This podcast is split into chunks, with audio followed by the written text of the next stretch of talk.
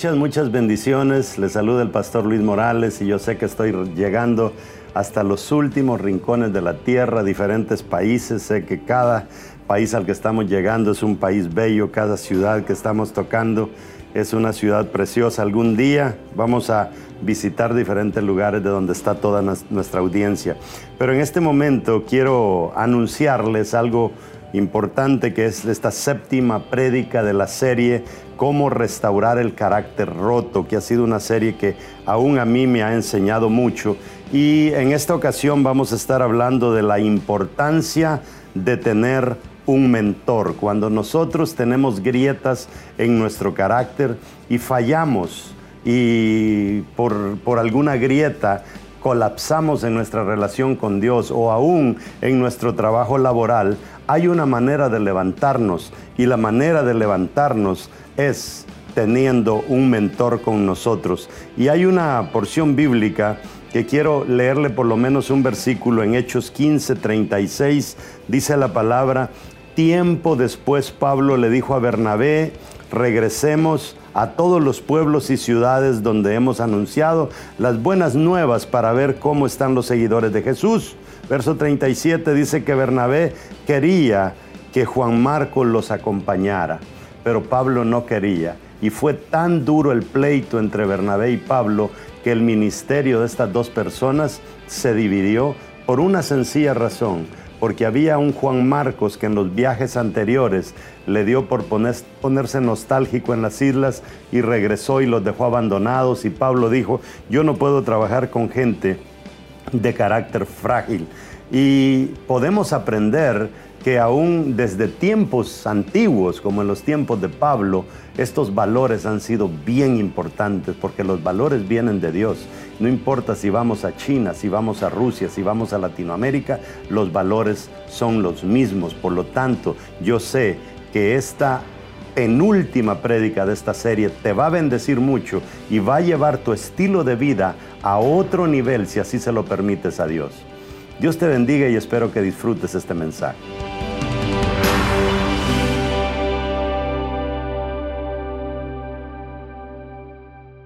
Amén. ¿Tiene su Biblia? Conmigo diga la Biblia es palabra de Dios. Si Dios lo dice, yo lo creo. Si Él dice que tengo riquezas, soy rico. Si Él dice que tengo salud, soy sano. Si Él dice que tengo salvación, soy salvo. Si Él dice que soy su hijo, soy importante. Por eso, de hoy en adelante, nadie más me definirá. El único que me define es Dios, mi hacedor. Él es el único que tiene los planos originales de cuando Él nos formó. Estaba bien la cosa, no sé qué dedo le metiste ahí. Ok, bueno, ahí estamos. Eh, vamos a predicar la penúltima. Esta, esta serie nos salió un poquito larga, pero es que es importante lo que hemos estado hablando. Y estamos, eh, cómo restaurar el carácter roto. Y ahora sí entramos a las últimas dos prédicas de cómo restaurar el carácter roto. Vuelvo a repetir, en español, nosotros usamos la palabra carácter de dos maneras. Cuando alguien es medio enojón, decimos es que él tiene un mal carácter. Pero aquí no estamos hablando de ese carácter, estamos hablando de las grietas que a veces uno tiene como persona. O es mentiroso, es chismoso, siempre llega tarde, eh, todo ese tipo de cosas. O, ¿verdad? Mete la pata cada semana y viene llorando al Señor eh, arrepentido la semana siguiente. Y quiero que lea conmigo en el libro de los Hechos, capítulo 15, verso 36 al 39. Dice la palabra, tiempos después. Mire qué interesante es el no fallar en el carácter, que esta falla de carácter de este joven todavía estamos leyendo sobre ella.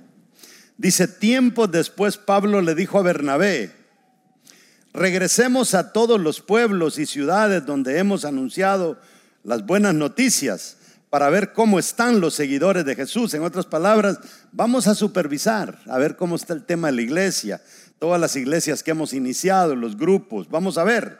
Verso 37. Bernabé dice, se quería llevar quería que Juan Marcos los acompañara. Diga conmigo, quería que Juan Marcos los acompañara. O sea, su tío le dice, mira, yo tengo este jovencito, Juan Marcos, que, que quiere ir con nosotros, él ha estado metido en el ministerio, eh, quiere ir con nosotros, verso 38. Pero Pablo dice, no estuvo de acuerdo. Y es que así algún tiempo Juan Marcos los había abandonado en la región de Panfilia, pues no quiso seguir trabajando con ellos. Pablo y Bernabé no pudieron ponerse de acuerdo, así es que terminaron por separarse. Sientes. Mire qué interesante que la falta de carácter de este jovencito que se llama Juan Marcos le trajo serios problemas a su tío al grado que el ministerio del apóstol Pablo con Bernabé se separa, se divide, simple y sencillamente por la falta de carácter de un joven. Fue tan serio eso que nosotros también lo leemos hasta ahora. Es interesante que Juan Marcos, cuando Jesús está siendo arrestado, la Biblia nos habla de un joven que llegó con una su cobija a ver eh, el, el tema del arresto y cuando eh, él está viendo todo el arresto, lo ven que anda como metiche, un soldado quizá lo quiso pescar y le agarró la cobija y se, y se quedó desnudo. Y Juan Marcos tuvo que entrar desnudo a Jerusalén, porque donde Jesús fue arrestado es en las afueras de Jerusalén. Así comienza eh, eh, la experiencia de Juan Marcos con las cosas de Dios. Pero ahora estamos viendo que dice que fueron en un viaje misionero a las islas y allá en las islas él se puso nostálgico y como que se puso a llorar, le hacía falta la mamá o quién sabe qué, y dijo yo me voy de regreso y los dejó botados. Y eso Pablo no se lo perdonó. Entonces, los grandes líderes eh, les gusta trabajar con gente que dé la talla. Por eso es que a veces a uno de pastor dicen, es que el pastor muy enojón, es que el pastor es muy exigente, y es que la verdad que es que nosotros queremos lo mejor de usted. Nosotros no queremos lo peor, queremos lo mejor. Y sabe, cuando le exigimos lo mejor es porque sabemos que usted tiene más. Sabemos que usted puede dar más. Eh, el que se levanta de una caída es el que reconoce y pide ayuda. Es bien importante, hace unos días atrás eh, alguien me manda una, eh, mi Facebook está pues lleno, ¿verdad? Cinco mil le permite a uno y de vez en cuando alguien se va saliendo porque dice, voy a ir a pecar unos días, me voy a alejar del, de amiga del pastor y a los tiempos lo voy a volver a... Y esta muchachita hacía tiempo se había ido y ahora me está solicitando otra vez que quiere ser mi amiga. Y yo me pongo a pensar, ¿será que vale la pena volverla a aceptar como amiga? ¿Verdad? Y entonces uno se ponía a pensar, pero es que se está levantando, se está levantando, porque atreverse a solicitar una amistad ya es una buena señal. Entonces no podemos llevar a nadie a un lugar al cual no quiera ir. Y nosotros, los, los líderes, nos especializamos en rogar gente. Es que mire, que venga, es que le conviene. Y ahí estamos rogando a la gente y la gente que no quiere. Eh, y, Dios está en la misma situación. Dios está eh, intentando llevar a mucha gente donde esa gente no quiere ir. Ayer escuchaba a una persona hablar y decía, es que yo le decía, ya es tiempo que abras tu célula y me decía, es que la gente es dura, es que la gente es terrible, es que la gente no quiere. Y yo le decía, pero ¿sabes qué es lo que hay que hacer en esos casos? Recuérdate, recuérdate cuando Dios estaba tratando contigo, eras exactamente igual. O sea, de ahí venimos todos, venimos de, de, no querer reconocer esta amistad con Dios, esta relación con Dios, pero finalmente hay gente que dice, es lo mejor para mi vida. No podemos ayudar a alguien que cree que, que no necesita ayuda, es imposible. Entonces eh, eh, es de suma importancia que si una persona falla, venga y reconozca que se quiere levantar. Si le extendemos la mano a alguien y se rehúsa a agarrar nuestra mano, no le podemos ayudar y lamentablemente ese es el caso de muchas personas. En su bosquejito eh, vamos a tratar el tema número uno, el punto número uno. Ahí dice que una de las primeras cosas que nosotros debemos de hacer, porque es que el diablo es astuto. El diablo eh, eh, hace que te salgas de la iglesia y cuando te sales de la iglesia te dice lo peor que hiciste y encima de eso te dice, no te da vergüenza regresar. Se van a burlar de ti si regresas. Y entonces las personas quieren volver, pero el mismo enemigo les trae esa maquinación en su cabeza y la número uno es admitir que necesitamos ayuda. Es bien importante, eh, uno de padre, por ejemplo, el hijo puede ser terco, el hijo no quiere, pueda no querer nada con Dios, pero cuando el hijo viene humillado a pedir ayuda, ¿qué padre no se le quiebra su corazón? ¿Verdad? Y Dios es lo mismo. Al que, o sea, al que no, no se va a levantar de la caída, le preguntamos cuál es el problema y dice, ninguno. La gente que no se va a levantar no reconoce que tiene un problema. No, así estoy bien. Está todo bien, le dice uno y dice, sí, todo está bien. Necesita alguna ayuda y la persona dice, no, todo está bien. ¿Cómo vamos a ayudar a levantar a una persona así? Entonces es importante que usted reconozca. Escuche bien esto. La restauración no comienza con el restaurador. Todos los líderes y pastores queremos restaurar gente, pero no comienza con nosotros. Comienza con que usted quiera ser restaurado. Y a veces hay una gran diferencia en que usted decida venir a la iglesia y usted decida ser restaurado. Porque a veces la gente regresa a la iglesia, pero sigue quedándose en la banca de atrás, sigue no queriéndose incorporar. No haga eso. Es borrón y cuenta nueva, o sea, con Dios es diferente. Nosotros no hacemos borrón y cuenta nueva, los humanos, pero Dios sí. Entonces, eh, hay, hay, gente que dice, lo hice porque no me ayudaron, o sea, yo me fui porque a mí nadie me ayudó. Y no, hay sobrada cantidad de personas que nos quieren ayudar y la gente a veces no quiere. Toda persona que metió las extremidades dice que la culpa es de otro.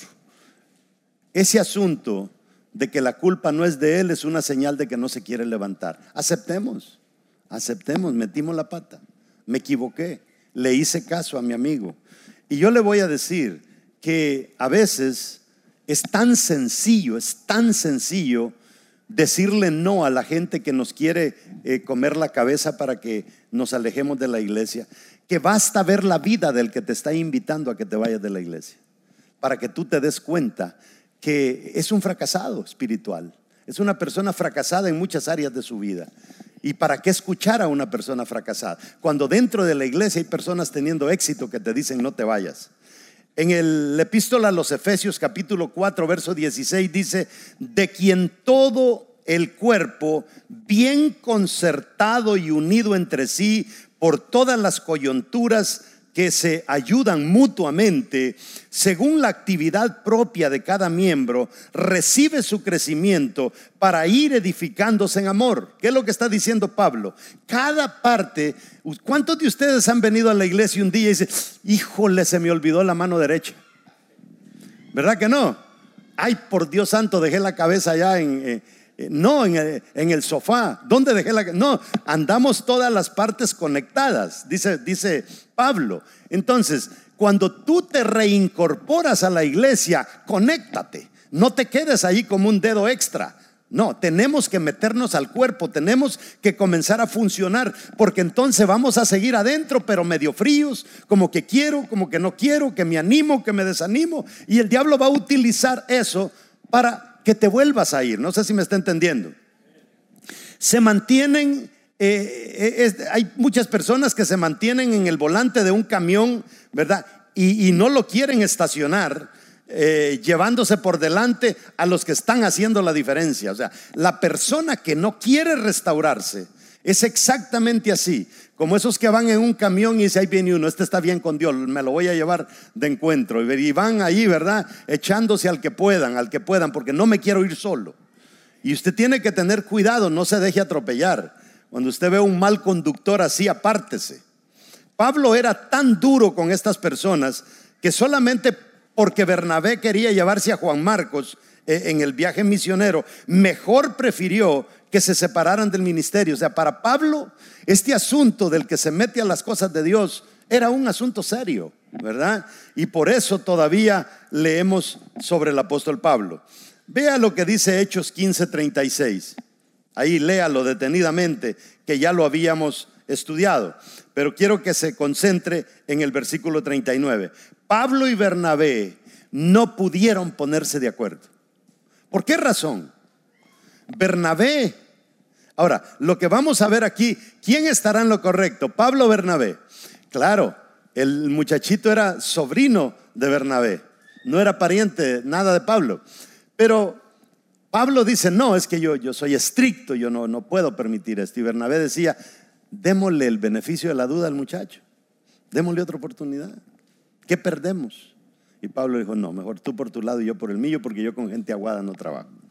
Lo interesante es que más adelante Pablo escribe otra carta y dice, por favor, envíame a Juan Marcos, porque me es útil.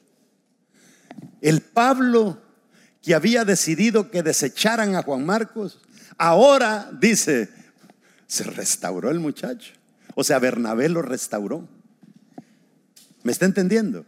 Bernabé tenía un corazón más restaurador, Pablo tenía un corazón más estricto, pero más adelante Pablo reconoce que necesita la ayuda de Bernabé. Y con eso lo que le quiero decir es que no importa cuántas personas quizá dentro de la iglesia que se la lleven de santurrones te digan, es que ya no tienes remedio, es que mejor vete, Dios siempre tiene un espacio para ti. Y siempre va a haber una persona dispuesta a ayudarte, a levantarte. Dice, Pablo y Bernabé no se pudieron poner de acuerdo. Entonces, en este asunto, mis amados hermanos, de ponernos de acuerdo, nosotros no nos podemos poner de acuerdo. Mire, ¿cuántas iglesias nos tiran a nosotros porque dicen, ah, es que vida real es liberal y nosotros no tenemos nada de liberal? No, es que allí todo mundo va. No, lo que pasa es que nosotros tenemos un corazón más restaurador. En otro lado, por tú ver, escanear a alguien así con los ojos, te fusilan. Sí, o sea, eh, no tienen un espíritu restaurador. Algo bien interesante que usted tal vez ha leído esta porción y no la ha entendido. Eh, en el capítulo 5 de Primera de Corintios, Pablo nos presenta una situación, porque Pablo era así bien estricto. Pablo, o usted era o no era. en, en Primera de Corintios 5, y por favor multimedia, ayúdame ahí porque voy a necesitar unos versos.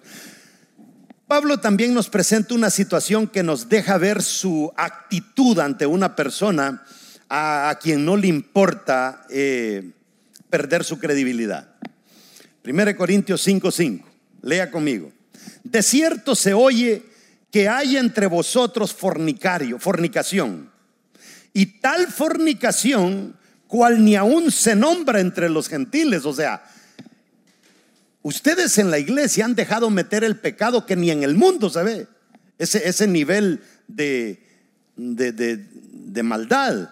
Eh, dice, tanto que alguno tiene la mujer de su padre Creo que ese es el verso 1 del capítulo 5. Mire lo que dice. ¿Qué es lo que está pasando?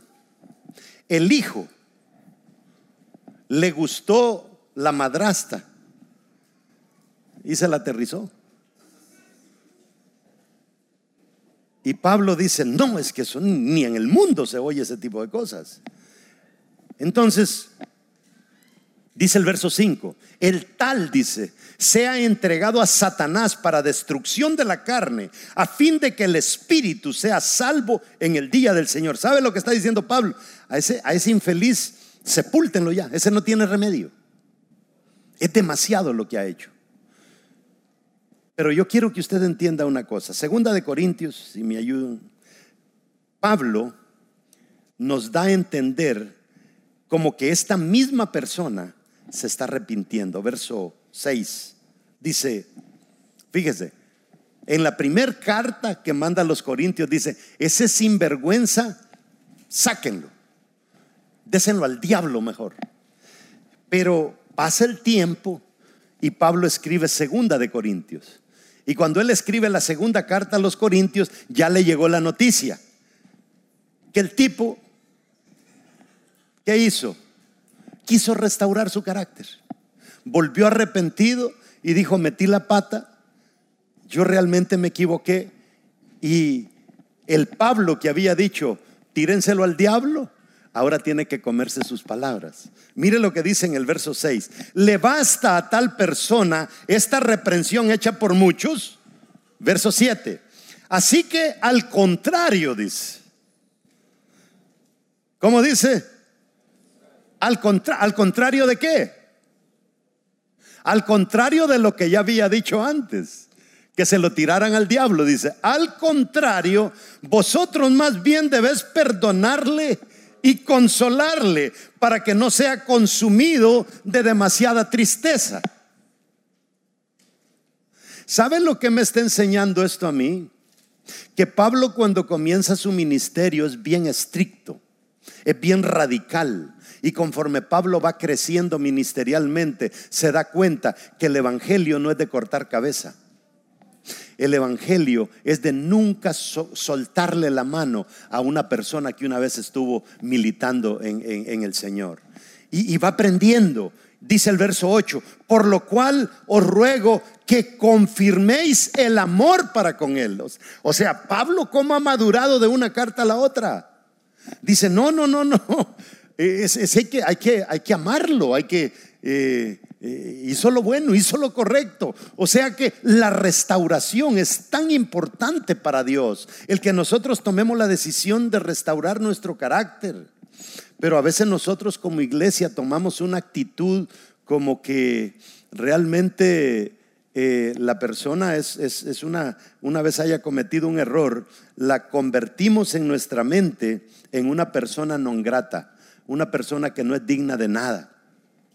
Una persona así, como la que acabamos de descubrir, eh, si no se ha arrepentido, eh, es como un virus o una bacteria que sin duda causará unas cuantas infecciones. Así es la persona que no quiere restaurarse. Pero este muchacho toma la decisión de restaurarse.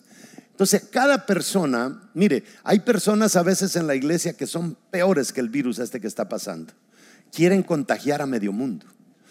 Quieren llevarse a medio mundo. Número dos en su bosquejo. Debe confesar que falló y violó la confianza. ¿Cuál es la número uno? ¿Se recuerda cuál fue la número uno? Importante.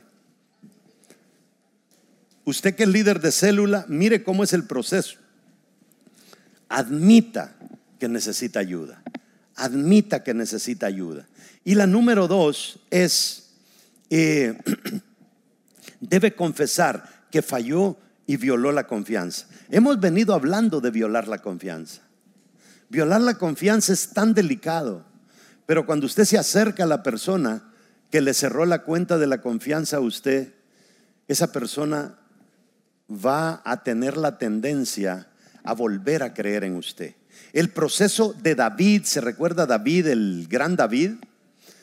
Por eso es lo lindo de la Biblia. Hay personas que critican a Dios y hay personas que critican el cristianismo y el judaísmo. Hay personas que critican la Biblia y dicen, es que la Biblia, si es un libro santo, ¿por qué permite tanta, tanta maldad que sucede en la Biblia? ¿Sabe por qué? Porque es que Dios no nos oculta quiénes nosotros verdaderamente somos. Y en la Biblia hay una historia, en segunda de Samuel, capítulo 12 eh, ahí te voy a necesitar multimedia que me ayudes con algunos versículos. El proceso de David, cuando David un día dice la palabra del Señor que David debía de estar en la guerra. Pero no sé qué le pasó ese día. Si usted lee el texto bien, bien detenidamente, eh, le da a entender el texto de que David se quedó dormido todo el día. todo el día. Y él se queda, duerme y duerme, como a las seis de la tarde el tipo se levanta. Lea bien y va a ser ahí como cinco o seis de la tarde. Sale a la azotea de su palacio y comienza a ver el panorama. Recuerde, su gente está en la guerra. Él debería estar en la guerra. Y allá ve que en la casita del vecino hay una mujer tan preciosa bañándose desnuda y él la ve. Y dice, vayan a traérmela. Y se la van a traer. Y es la famosa Betsabe. Él se acuesta con ella y la embaraza. Pero no solamente la embaraza, sino que ahora él va a traer a Urias Eteo, que es el marido, a la guerra. Mire, mire, manda a la guerra a traerse a Urias y le dice, disfruta tu esposa. Y Urias dice, ¿cómo me voy a meter yo a tener relaciones sexuales cuando mi gente está peleando en la batalla? No, dice, yo no me puedo acercar a mi esposa. Lo emborracha David a Urias Eteo. Y Urias dice, no, no puedo yo tener relaciones con mi esposa. Mi gente está peleando. ¿Y sabe lo que hace David como eh, el tipo no se acuesta con ella? Se va de regreso a la guerra. Y claro, cuando la guerra termine, la mujer va a estar embarazada. Y el descrédito que se va a llevar David es terrible. Entonces David manda un rollito con un militar y dice, denle esto a la, cabecilla del, del, ejército. Y cuando este cabecilla lee el papelito, dice, en la próxima batalla, manden a Urias Eteo al frente, que lo maten. Y manda a Urias Eteo adelante y matan a Urias. Cuando eso sucede, ¿quién cree usted que no se quedó de brazos cruzados? Dios. Si me regalas ahí, por favor, el versículo que te dije, del 1 en adelante. Dice, entonces dijo David, bueno, pongámonos de acuerdo. Dice, Jehová envió a Natán, a David, y viniendo a él le dijo, había dos hombres en una ciudad, el uno rico y el otro pobre. Mire qué tremendo Dios, cómo, cómo, cómo nos encorrala, ¿verdad? El rico tenía numerosas ovejas y vacas pero el pobre no tenía más que una sola corderita que él había comprado y criado y que había crecido con él y con sus hijos juntamente, comiendo de su bocado y bebiendo de su vaso y durmiendo en su seno. Y la tenía como a una hija. Y David escuchando, se le caía la baba escuchando. Y dice, y vino uno de camino al hombre rico y este no quiso tomar de sus ovejas y de sus vacas para guisar para el caminante que había venido a él, sino que tomó... ¿Cuál es el caminante que había venido a él? Natán está pintándole bien. ¿Cuál es el caminante que a veces nos visita a nosotros? Es el pecado. Y dice, habiendo venido, dice, eh, para guisar para, para el caminante que había venido a él, sino que tomó la oveja de aquel hombre pobre y la preparó para aquel que había venido a él. Aquí viene el versículo tremendo. Entonces se encendió el furor de David en gran manera contra aquel hombre. Y dijo a Natán, vive Jehová, que el que tal hizo es digno de muerte. Hay que matar a ese sinvergüenza. Es que, amados hermanos, a, nadie de nosotros le gusta la falta de carácter. A nadie. No nos gusta, pero la practicamos. Y dice, y debe pagar la cordera con cuatro tantos porque hizo tal cosa y no tuvo misericordia, dice David. Bravo David.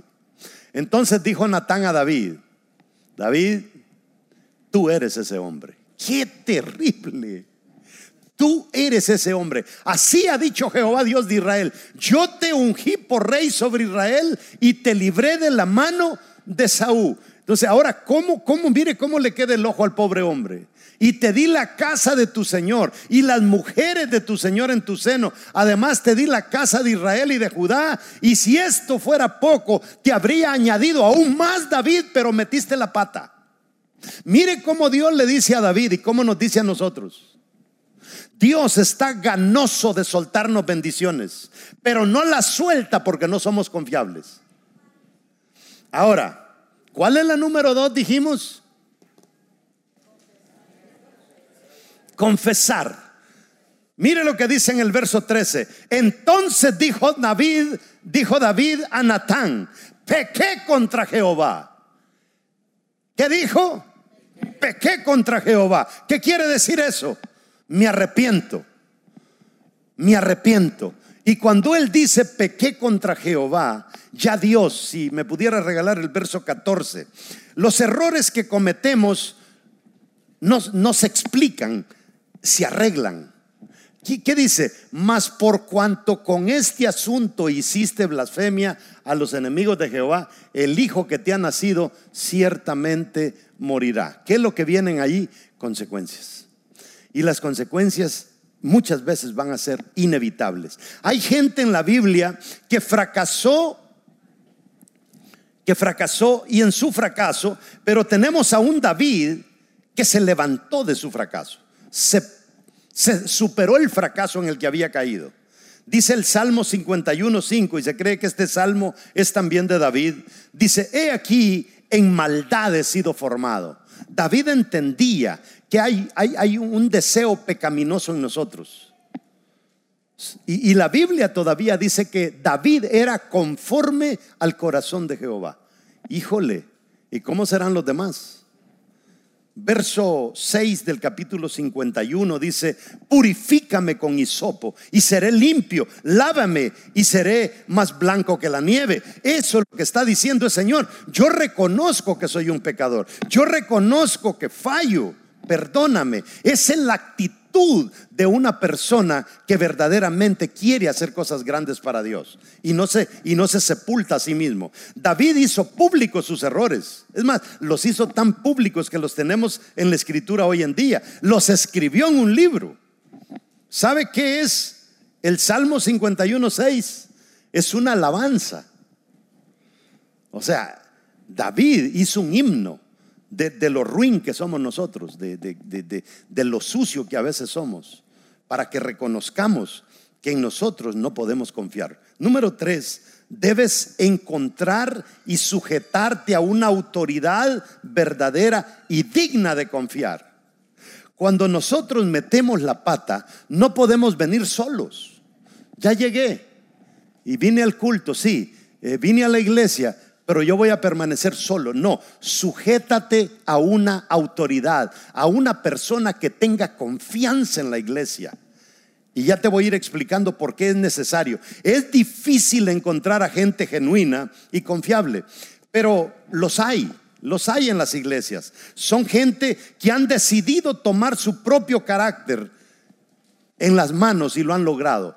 O sea, han decidido gobernarse a sí mismos y lo han logrado. Y esas son las personas que deben de echarnos la mano a nosotros cuando fallamos. Al encontrarla, esa persona deberá sujetarte a esa autoridad sin condición.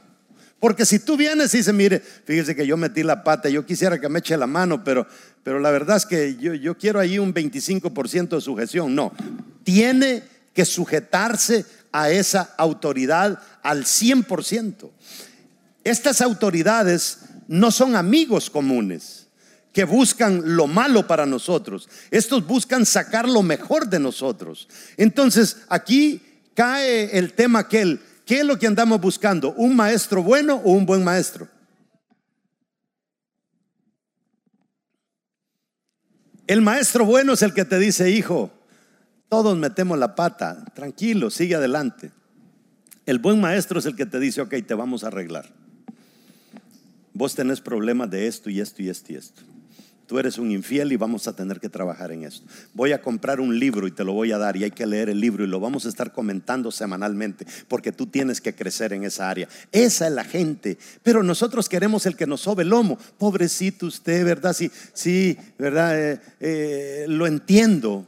Me meto en sus zapatos. No, ese es un maestro bueno.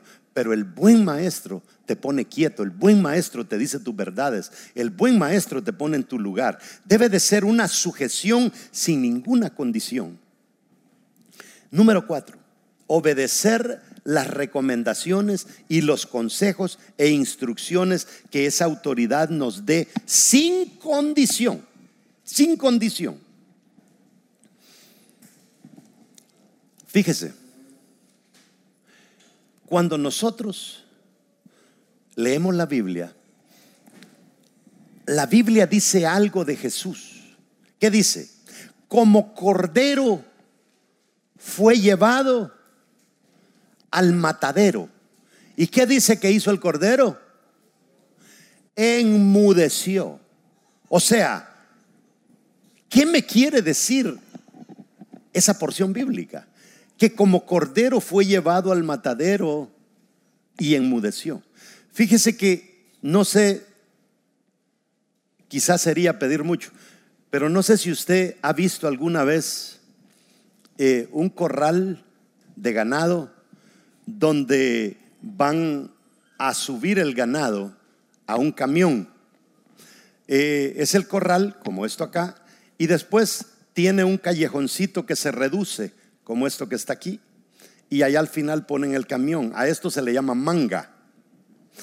Entonces llenaban el corral de ovejas y allá al final de la manga estaba el sacerdote degollando corderos o sea, cada una, cada persona tenía que traer un cordero para que le excitara los pecados. Entonces venía el cordero de Juan, lo degollaban, ¿verdad? Y hacían lo que tenían que hacer, el ritual. Venía el de Pedro, lo degollaban y hacían lo que tenían que hacer.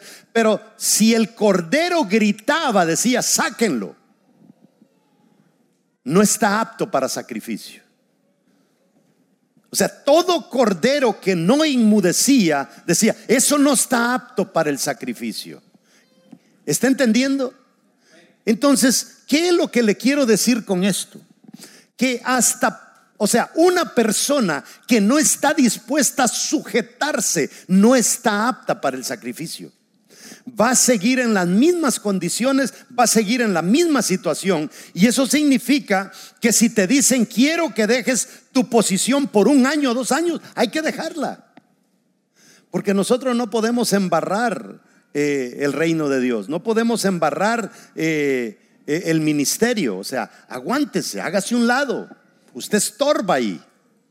Ok, me voy a hacer un lado. Y si usted se hace un lado y agarra, acata las instrucciones de, de su mentor, le va a ir bien. Ir a la organización, porque esto no solamente se trata de la iglesia, esto se trata, hay políticos que son alcaldes, son regidores, eh, tienen esto, son doctores. Eh, yo tengo que ir a la organización, en el caso de la iglesia, ir a mi consejero, que me siga instruyendo y que me diga lo que yo tengo que hacer. De lo contrario, nosotros vamos a morir reconocidos como pícaros, reconocidos sin vergüenzas. Nadie te va a llevar una flor al cementerio. De verdad. Aunque no sirven de mucho. Algunas veces los daños serán tan serios que ya la posición no podrá ser restaurada. Sea, es tan seria la cosa. Y hemos visto evangelistas grandes que se hicieron un lado porque no se podía volverlos a incorporar. Y estamos dispuestos a recibir instrucciones para ser restaurados, es la pregunta, porque nosotros tenemos que, o sea, yo le dije, para restaurar gente no importa el mentor, lo que importa es que la persona esté dispuesta a levantarse. Y podemos ver nosotros que el Evangelio, el Evangelio trata de llevar a una persona del punto A al punto C o D o F. Eso es el Evangelio. El Evangelio nunca tiene que ser visto como agarrar a una persona en el punto A y dejarlos en el punto A. Muchas personas eh, quieren hacer células con gente buena. No, es que a mí solo inútiles me dieron. Eso es el Evangelio. Agarre a los inútiles y fórmelos. Eso es el Evangelio. El Evangelio es cambio. El Evangelio es esfuerzo. El Evangelio es invertir tiempo. El Evangelio es meter en la gente lo que yo tengo en mí. Por eso es que el Evangelio transforma. Y por eso es que siempre, porque hay gente que dice, no, en esa iglesia hay pecado. El día que no haya pecado en una iglesia, esa iglesia sale sobrando aquí en la tierra.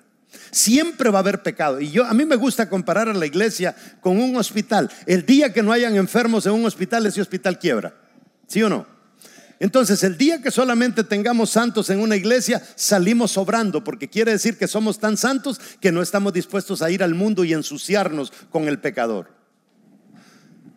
Nosotros debemos de entender que a la gente no hay que darle el tiro de gracia, sino que hay que ver cómo la vamos a buscar. Porque es que hay un nivel demoníaco en todo esto. El diablo persuade, el diablo convence de que no vale la pena todo esto. Estamos hablando, amados hermanos, de que nos ha tocado vivir en una época donde el ateísmo es tan grande, es tan amplio, que la mayoría de doctores son ateos, la mayoría de abogados son ateos, la mayoría de políticos son ateos. La gente, y sabe qué es lo que pasa, que a los políticos nosotros los ponemos en el poder, nosotros con nuestro voto, y cuando ya están en el poder, ellos hacen las leyes, y cuando ya hacen las leyes, vienen y nos aplican la ley a nosotros. Qué tremendo fuera que nosotros en cada iglesia fabricáramos a la gente a tal grado que si se mete a la política va a ir a hacer bien las cosas. Si va a ser un abogado va a hacer bien las cosas. Si va a ser un maestro va a hacer bien las cosas. Porque ahora como están cambiando el sistema educativo, ¿verdad? Que quieren meter todo tipo de locuras en el currículum del sistema educativo, aún para niños de 3 y 4 años, se necesita que se pare un maestro, que se pare un director educativo y diga, en mi escuela no lo vamos a hacer de esa manera, pero no tenemos gente de ese calibre. Hoy está tan popular ser sinvergüenza que el que no lo es no está, no está de moda. Entonces, es tan tremendo esto. Nunca justifiquemos nuestro error. Si cometemos, es, es de humano cerrar. Dice la Biblia, se lo he repetido varias veces en esta serie, siete veces cae el justo. ¿Quién cae? El justo. No el injusto, el justo. Pero ¿qué dice? Se levanta. Esa es la clave. Entonces no justifiquemos nuestro error. Si lo justificamos es porque no estamos arrepentidos de haber cometido dicho error. Póngase de pie. No hay justificación para lo equivocado. Mire, disfrácelo, camuflajéelo, porque nosotros ahora vivimos en un mundo, dice, no es que es una mentirita piadosa, no existen las mentiritas piadosas. Hay un solo padre de la mentira. ¿Cómo se llama el padre de la mentira? Satanás. Un solo padre. No dice, es que es una media verdad. No, si es una media verdad, es una mentira. Ese es un serio problema. No hay justificación para, para, para lo errado. Lo errado está errado. No tiene remedio. Confiéselo, admítalo, responsabilícese por ese problema. De lo contrario, nosotros no vamos a salir adelante en esta vida. Esta vida no importa, mire, los valores. Usted va a China, son los mismos. Si usted no es puntual, lo despiden de su trabajo. Si usted va a Rusia, la mismo, la puntualidad. La honestidad. Usted va a Francia, la honestidad se premia. Va a Brasil, la honestidad se premia. No importa dónde nosotros vayamos, los valores no cambian. Y por eso hay gente, hay gente que dice, es que yo me voy de Massachusetts. Yo me voy de este estado, este estado es ruin. A mí, no, el ruin es usted. Se va a ir para otro estado y se lleva la ruindad con usted. Los mismos errores que cometí aquí los va a ir a cometer en Atlanta, los va a ir a cometer en Los Ángeles. Aunque cambie de país, no me voy para Europa, esto aquí está muy corrompido. El corrompido es usted. Va a llegar a Francia y va a ser igual, va a llegar a España y va a ser igual. No hay cosa como usted tomar las riendas de usted mismo y convertirse en un verdadero hijo de Dios. Esa es la diferencia entre un cristiano y una persona que practica otras religiones. Nosotros debemos de predicar más con nuestros hechos que con nuestras palabras. Es tan importante. Y nosotros nos vamos a la Biblia y vamos a encontrar al maestro de los maestros. Vamos a encontrar a un Jesús que no nos dio mal ejemplo. Vamos a encontrar a un Pedro que nos dio mal ejemplo y le fue mal, pero se arregló. Vamos a encontrar a un Judas que cometió un error y lo consideró incorregible, terminó colgado. Encontramos todo tipo de errores en la Biblia. Vamos a encontrar a un Sansón que nació, o sea, Dios lo mandó con el propósito de ser un gran hombre en las cosas de Dios, pero falló.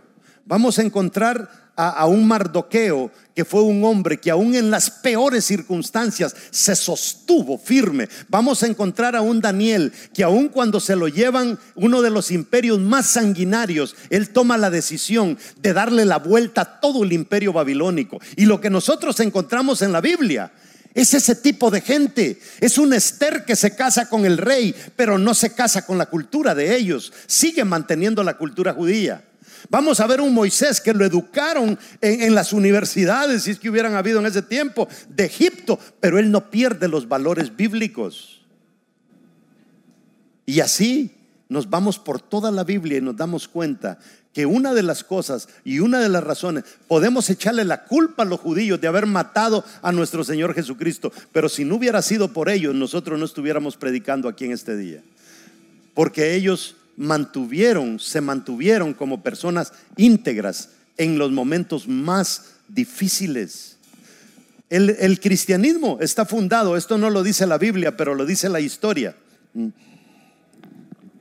Cuando el ángel visita a María, dice la historia que habían por lo menos mil vírgenes que creían en lo profético, que habían entendido la profecía de que el Mesías iba a venir. Mil vírgenes esperando ser la candidata adecuada para que su vientre fuera el que albergara al Mesías. Y entre las mil Dios escogió a una sola o sea, Dios siempre anda buscando gente íntegra para hacer cosas grandes. No es que Dios te va, le vas a caer mal y te va a excomulgar, pero hay cosas grandes que solamente las pueden realizar la gente íntegra. La gente que mete la pata cada rato se compromete demasiado. No sé si me está captando.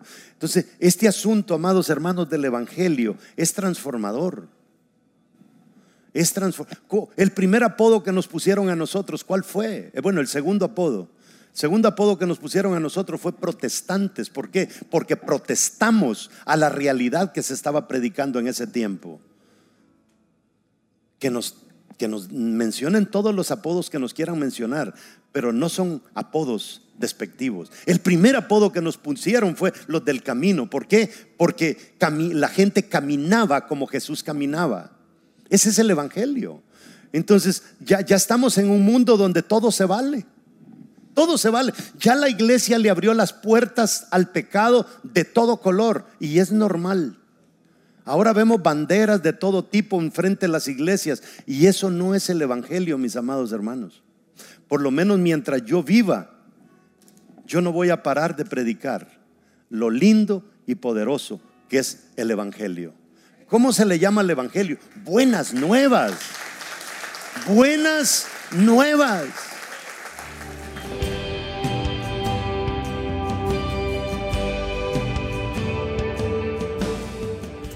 En verdad espero que esta prédica haya sido de mucha bendición para tu vida. Hemos estado hablando sobre cómo restaurar el carácter roto y estuvimos hablando de cuatro pasos que una persona debe de tomar y uno de esos pasos es que debe confesar que falló y violó la confianza.